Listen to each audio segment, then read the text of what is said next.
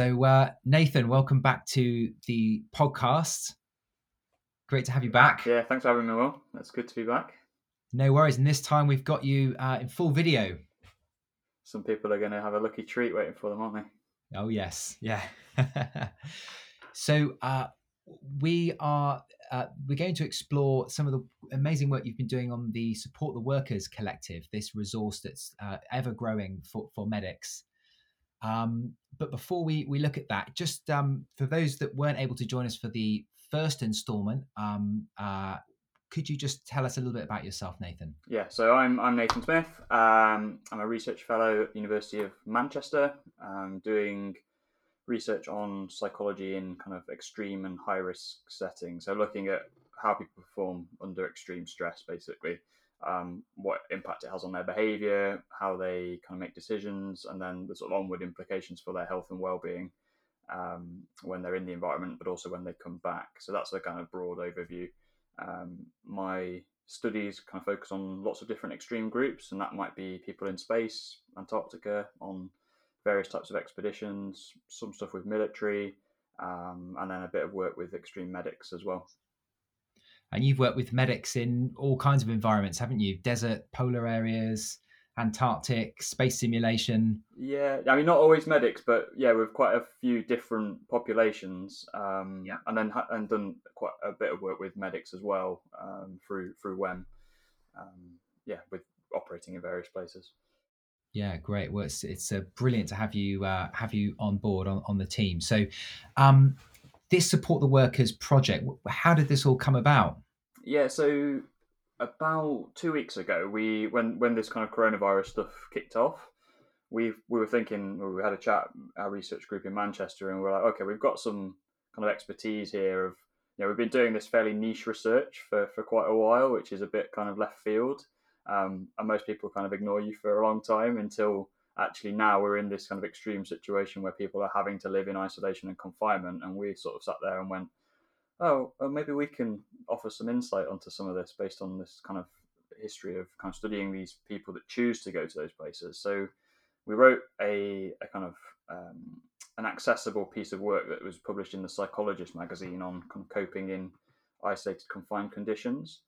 Um, and that got shared and then through that work we were contacted by someone in the NHS to produce a kind of rapid training and education curriculum for workers that were going to be supporting people on the front line of, of kind of tackling COVID 19. Um, and that was really focused on pulling together the most up to date evidence on kind of psychology and behavioral science in extreme pressure situations, um, and then producing these really rapid kind of briefing notes so that people could quickly get up to speed and know some of the really important things that would inform their work. Yeah. And what's really powerful is uh, it's all topic based. It's very carefully referenced. It's all evidence based, and your uh, you know the, the contributors you've got are really real experts in their field. It's uh, so it's really really great.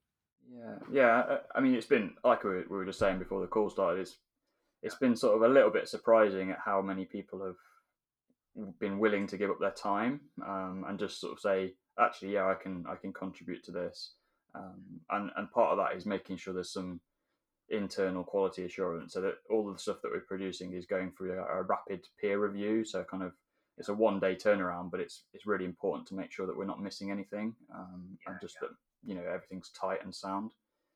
We're in an age of information abundance and the last thing we need right now is more misinformation. There's a lot of a lot of rubbish out there isn't there? Yeah. Yeah i mean and, and that we don't want to be we don't want to be in that pile so hopefully we've avoided that yeah, well, you've dodged that, uh, luckily. So, um, yeah, let's dive in. Resilience. That's such a big buzzword right now. Why is resilience so relevant um, at, at this current time? Yeah, I mean, so so resilience is something that we hear people say all the time. You know, we need to be resilient. Resilience this, resilience that. Um, I think for a long time, it was a fairly unclear or ambiguous term. Like we did, people talk about it, but we don't really. It's hard to put our finger on what it actually is.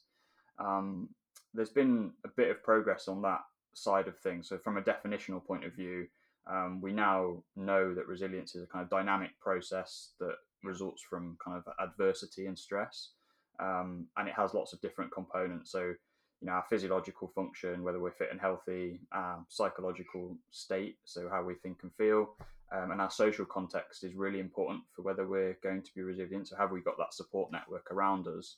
Um, all of those factors will interact and contribute to us being able to respond positively to adversity. Well, it's, it's quite it's not a, a, that much of a leap to see why that's important at the moment, um, given that the workers that are responding to the virus um, are going to face some adversity at some point, um, whether that's because they're stretched, um, they've maybe they've not had much sleep, or they're you know they've not had much time to eat, or you know, and over time these things kind of wear.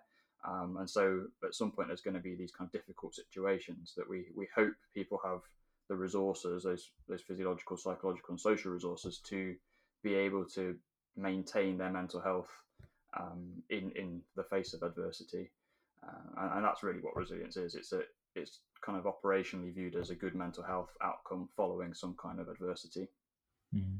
And in your article, you distinguish between individual and team resilience. What, what, why, why are those? why is that difference important? Yeah, because I mean, because they they happen at different levels. So you have, you know, you, if you've got a team of six people, um, the the team will the, the resilient function of that team acting as a whole towards this overarching goal will be influenced by the individual resilience of the people within it, um, and that might be that the team is able to. It's referred to as an emergent property, so it's something that develops from within. Um, and it, it may be that if you've got five people within the team that are demonstrating these kind of um, resilient uh, responses and one person is maybe struggling, the team might still be able to be resilient and respond to adversity at that team level quite well. Um, but if you start then having multiple people that are maybe struggling to cope with the, the demands, the resilient function of the team is going to be impacted.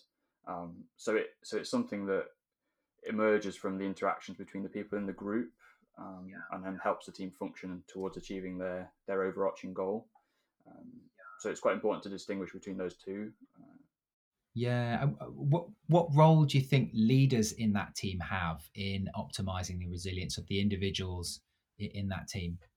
Yeah, I, I, mean, I think the lead, leadership is crucial, um, I, especially in this the, the, the, sort of current situation people are, are in um, we did a brief on on leadership, and, and the thing that we really focused on was the the role of the leader in providing this kind of um, morale uh, and the, the sort of social support, um, because you know the leaders can direct and guide in, in terms of technical skills, but I think at the moment the the critical role of the leader is is that kind of transformational view and, and really inspiring the the people to come on this kind of quite arduous journey with them. Um, and that will contribute to these kind of from the social side of the resilient function that input will really shape how people respond. Yeah. Yeah. So i presume you you need we need leaders in healthcare right now that are to, in order to inspire they need to be taking a uh, positive approach uh, or they need to be upbeat about tackling the challenges ahead and not getting mired in all of the uncertainty and, and doom mongering etc yeah, yeah, I think so. I mean, there has to be a, I guess, a sense of realism. It's no point in kind of ignoring the the fact that there are going to be tough times, and and I think you know, if if a leader did that, people would probably be a little bit like, oh, they've got their head in the sand. But I think it's it's about instilling this kind of positive emotional um, responses in the people. So you know, trying to instill a sense of belief and hope and optimism. Um, and then, if people are struggling, it's helping them counter those negative emotional experiences, but really, really trying to boost the the morale and mood because we know it's infectious. You know, if you've got a team and someone's really down and low, that that can quite easily kind of find its way through the rest of the team. Um, yeah. And so, so kind of maintaining that across the group is really important. Could be more infectious than the virus itself. Yeah, some might say. Um, yeah, but we, we know that from and we know that from history, from extreme situations. It, there's lots of examples of that where morale can carry people through pretty bad uh, bad situations. Mm-hmm. And it's interesting. I think um, resilience has been uh, misused in some in some senses, in in the sense that the whole term resilience means uh, it, it, it's like resistant materials. It's it's this idea of being able to bounce back from adversity, and it, it somehow the very semantics of it focuses the emphasis on on individuals' need to just toughen up, and in some ways, people have argued that that takes away from an organizational uh, duty to the individuals in in in, in that team uh, to, to to care for them and provide the right conditions whereby they can be resilient. What are your thoughts on that? Yeah, so my my a good friend and colleague um, who's done a lot of research on resilience, a guy called Mustafa Sarkar. Yeah. Um, he he has a really nice analogy for this, and it, it, it, puts this picture on when he does his sort of presentations, and it's a a wilting flower, um, and the idea is that you know the, the flower can be resilient but it requires the environment to be right for it to be so. Um, and so you give it some sunshine and you give it some water and then it's able to be resilient. Um, but it, yeah. the environment contributes to that resilience as much as the individual. Um, and so you really you know you need both. Uh, and, and, i think that's really important to, to highlight that one vulnerability is not the opposite of resilience. So you can be vulnerable and be resilient. They're not they're not kind of mutually excuse, exclusive. Um, and I think that's a quite an important distinction to make. But two, the the social context really matters, um, and, and so it's important to get that right. How do you suggest that health workers can embrace their own vulnerabilities when facing all of this uncertainty and, and potential risk to themselves? What what could they do to to do that? Uh, so I think that, I mean the really one of the really key things at this moment in time is to get that social support network established, um, and that doesn't mean you know you need to have lots of friends. It, it means trying to figure out and understand who are your important sources of support, um, yeah. and you might you might try and f- find or identify to you where you want to go to to get that support when you need it, and and making it explicit. So saying to the people that are potentially going to be the ones that provide that support if I'm struggling, can I come to you and, and can we chat about it? So you you've already figured out where you can go, and it's not a kind of reactive thing. Um, so there's there's something proactive there. Um, I think from a leadership point of view, it's that empathetic support. So it's not necessarily about always agreeing with someone's perspective, but saying, you know, I understand you feel that way, and trying to trying to provide that support even if you don't necessarily agree um, with with the way that they feel or behave or, or whatever it is they're doing. So, you know, a leader can lead without necessarily having to always sympathize. It, it, it's more um, finding a, a, route to support those people when they need it. Mm, okay, and and another key theme you touch on in, in this resource is motivation, and uh, presumably that plays into your ability to be resilient. And I think with a lot of health workers right now are quite motivated. We've been called upon. We've, we've got a massive round of applause last week, which was very nice. But I just wonder how that plays out over the coming months, how we can sustain that motivation, that drive to to still be performing at our, at our peak. What what are your thoughts on that, Nathan? Yeah, so I mean, so motivation is going to be essential um, for this this period of time, and we don't know how long this period of time is going to be. You know, it could be six weeks um, and things might start to calm down and that might be you know that might be the that might be it. But it could be that we're we're still in a similar sort of situation 12 months or 18 months down the road um, until like a vaccine's developed or something like that. So um, having that kind of longevity which it comes down to being motivated to want to go in every day and perform to a high standard is is going to be pretty crucial. Um, like you said at the moment people are what we'd term intrinsically motivated. Um, you, you could probably generalize that and say most most healthcare workers are kind of wanting to tackle this thing. Um, and and what we we make a distinction in the brief between different types of motivation. And the, the one thing that we're clear about is that motivation isn't just how much effort someone's putting in. So it isn't just about persisting and, and being determined. It's also about why you're doing it. Um, so what's the underpinning reason? Um, and the really high quality motivations are real like enjoyment and pleasure. So um, some people, although the virus is not necessarily going to be enjoyable, the the the sense of excitement and buzz and feeling really purposeful that comes with responding is, is, is can be intrinsically satisfying. Um, but also knowing that what you're doing is really important and has value um, is, is a really strong motivator and, and will sustain people to, to work hard and, and actually stay happy and healthy when they're doing it. I guess over time, um, what we could potentially see is a, a kind of decline in the quality of that motivation. So people may be starting to shift to, you know, potentially maybe resenting having to keep working as hard, especially if other people are sat at home in quarantine, kind of not not doing as much or perceived as being kind of not doing as much. Um, so there's there's maybe this kind of sense of of guilt um, because you know you're feeling that way, but you're having to go in.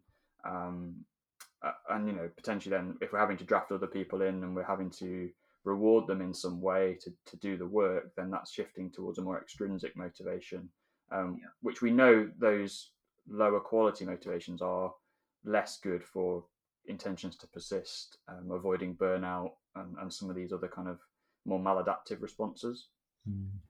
i do wonder how autonomy is going to play into longer term motivation as the health system gets completely reorganized and health workers are being redeployed in different areas to staff these huge units like this Nightingale Hospital, 4,000 bedded hospital in, in, the ExCeL Centre in London. Will be the biggest hospital in the world at, when it's full.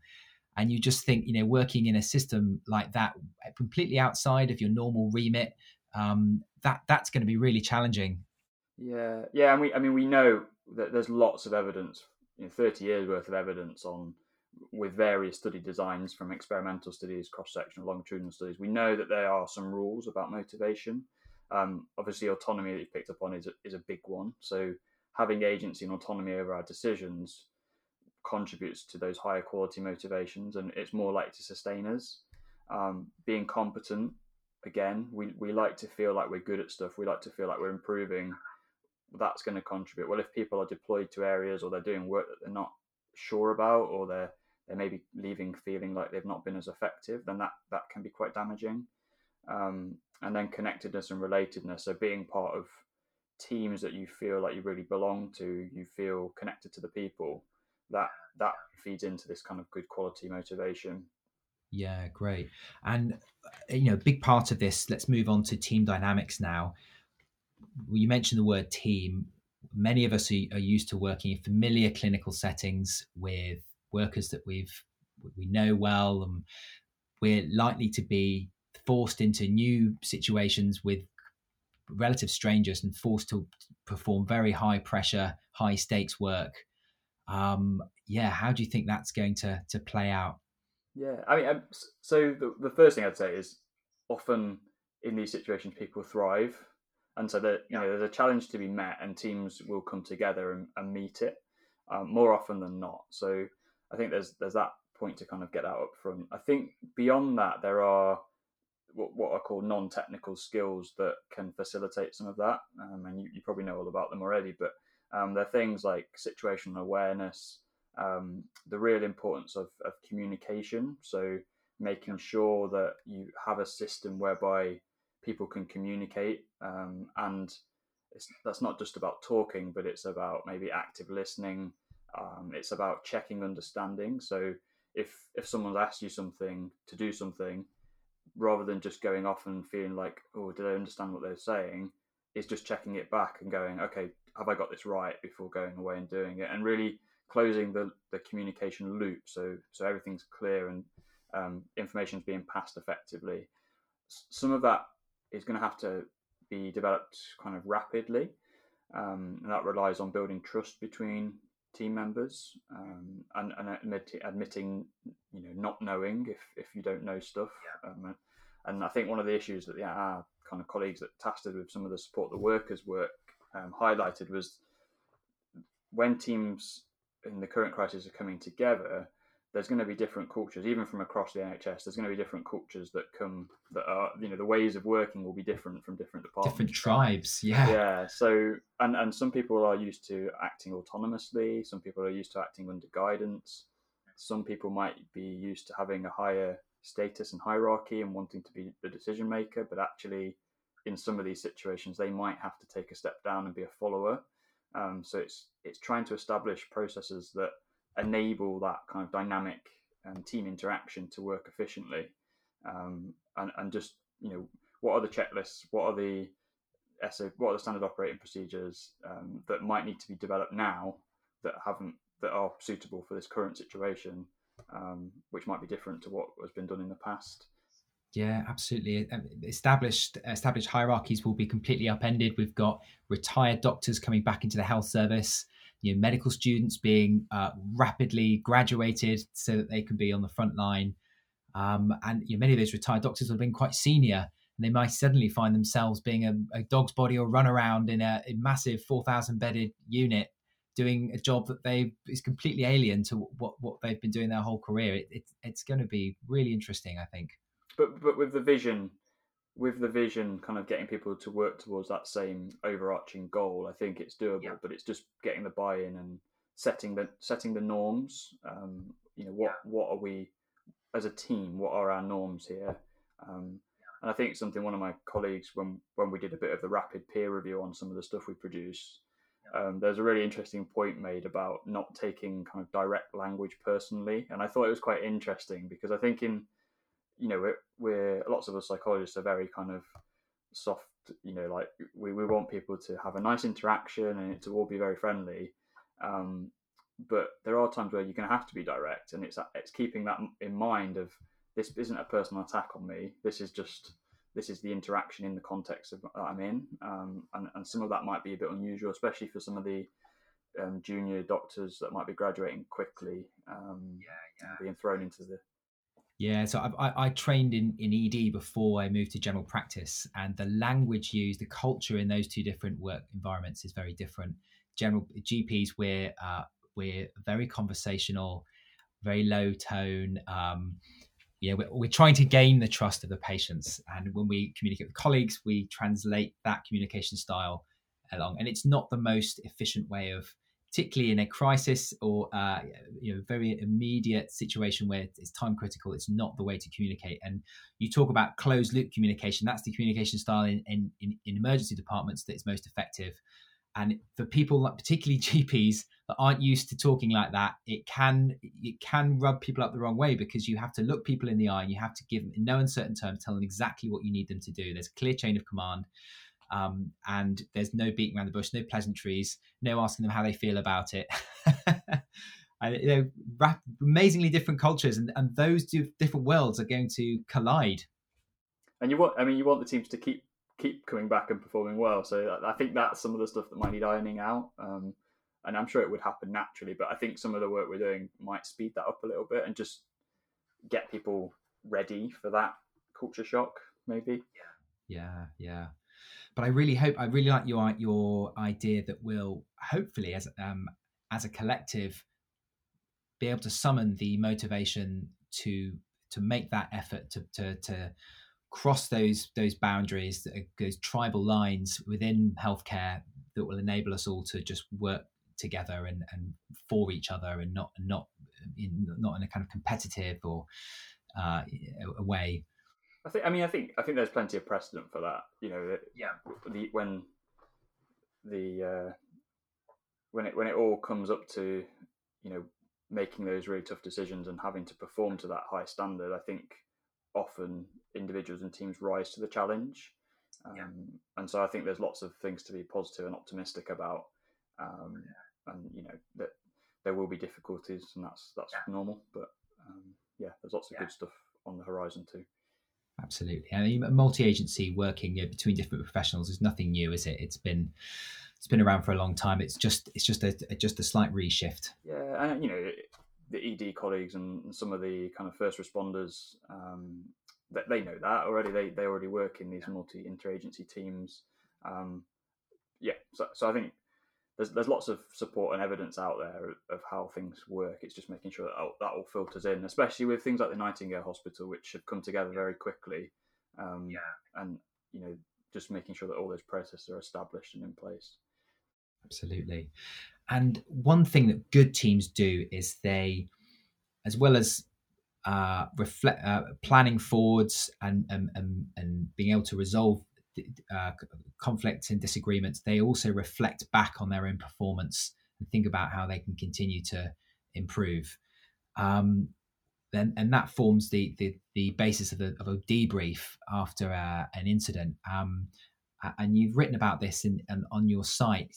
Tell us why the debrief is so important, Nathan. Yeah, so so the debrief, um, the performance debrief, sometimes referred to as a lessons learned or after action review, um, is there's there's plenty of evidence. So there's a really good meta-analysis done a few years ago, um, which evaluated all the evidence of, of, of debriefs and how they can enhance performance for teams. Um, and there's you know there's a sort of 20 to 25 percent improvement in team performance when debriefs are done. Um, so that as an intervention, it's pretty rapid. It's not very expensive. Um, it takes a little bit of time. So that 20 to 25 percent improvement is based on a kind of rough 18 minute debrief. So you know it's not it's not too much of an investment. Um, they the, the debrief process has a few components and it's really designed as a kind of active like learning self discovery um, process. So it's not just about a leader giving you feedback um, and you just sort of sitting there and taking feedback, but it, it has to have some kind of active involvement um, of the people that are involved. So um, it, it, you know, ideally there'll be multiple perspectives shared. Um, there'll be some way of logging and monitoring the lessons learned, um, with with the view of guiding people towards some kind of development. So like what what did we do well? What didn't we do well? Where are we going next? Um, how can we apply those lessons in the future? Um, so, so there's a kind of process to it. We, we talked about it in the brief and, and provided a few pointers in terms of how how people might do a debrief, what leaders could do to make sure people have the opportunity to speak up, um, and and kind of it really try and involve people's perspective. Um, so I, I also remember aware with one of the collaborators on this project got in touch and said they were, they've been doing another review looking specifically at the role of debriefs in team resilience. Um, and again, they found the same thing. So a, a, fairly good effect size of doing debriefs on resilient team performance as well as just um, as well as performance itself, but this specifically focusing on resilient function within teams. Um, so there's a kind of performance and health aspect to to these debrief um, processes. Yeah, in my experience, unfortunately, the debrief is one of the first things to go when there's operational pressure and the, the, the workload starts to ramp up. So you you think that it's worth the the, t- the time investment for teams to to have a little time out and and just think about what, what's happened and uh, and and reflect on that. Yeah, uh, and so we're quite explicit in there saying that there's not going to be opportunity for a debrief every time, but but what leaders could try and do is really identify the value of the debrief, um, frame it as an opportunity to learn. So it's not about being judgmental, um, and really try and set some time aside regularly to do them.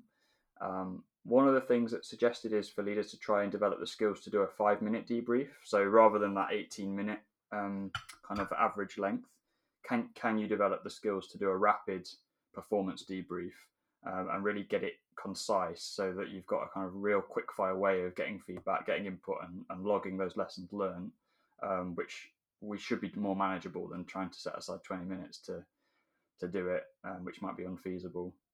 Mm, that's really interesting. Yeah, so really, you know, time efficient debrief.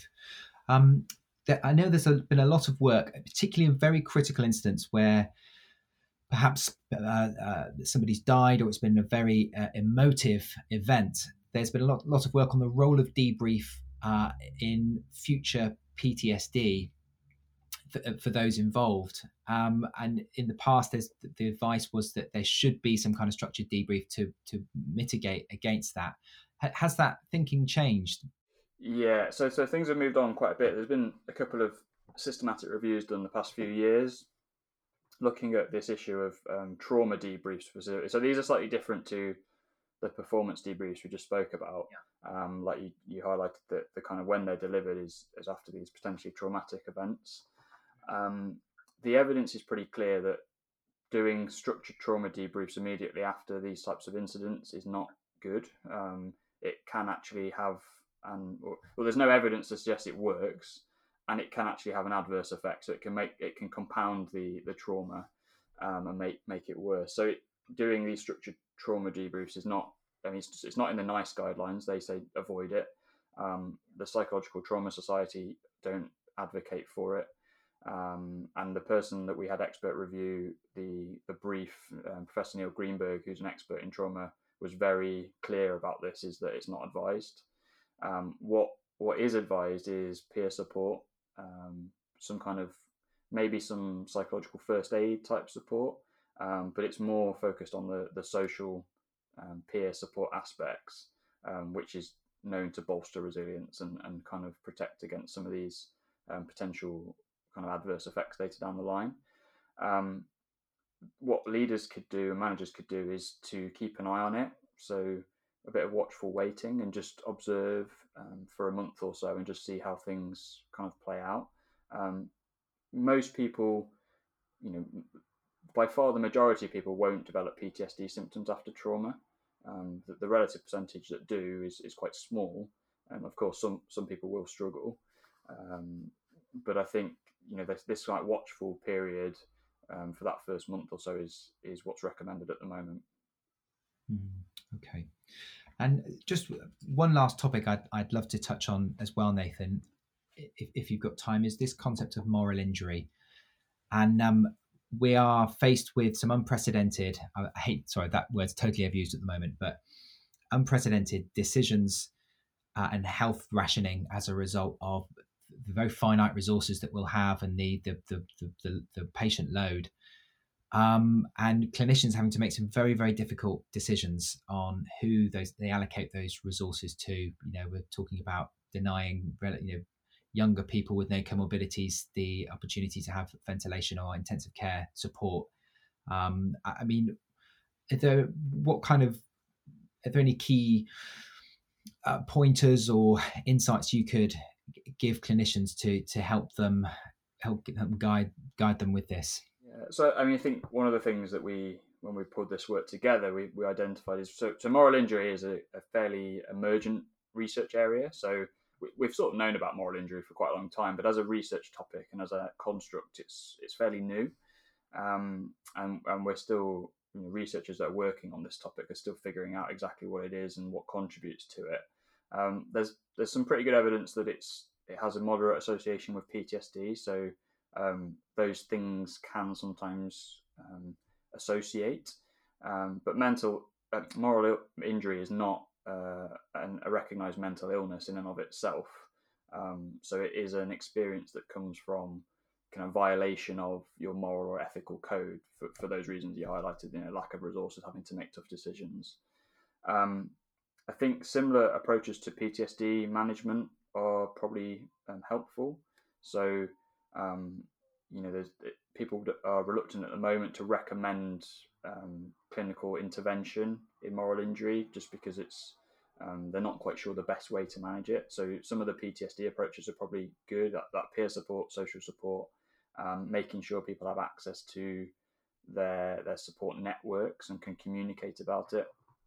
I think pre-briefing people, so making sure that they are that they are aware that this moral injurious um, experience could could occur is really important. So being quite explicit about you know th- this is what might happen uh, and trying to get people prepared for, for it so it doesn't come as a shock when it does or if it does happen.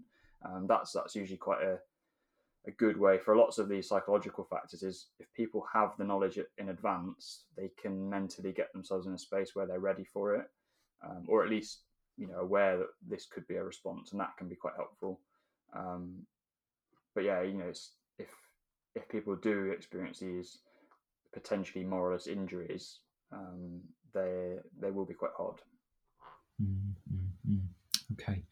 Well, that's been r- really useful, uh, Nathan. Um, is there any final thoughts that you had? Anything, any other kind of practical or actionable things that that you think would be really helpful for medics on the front line at, at the moment?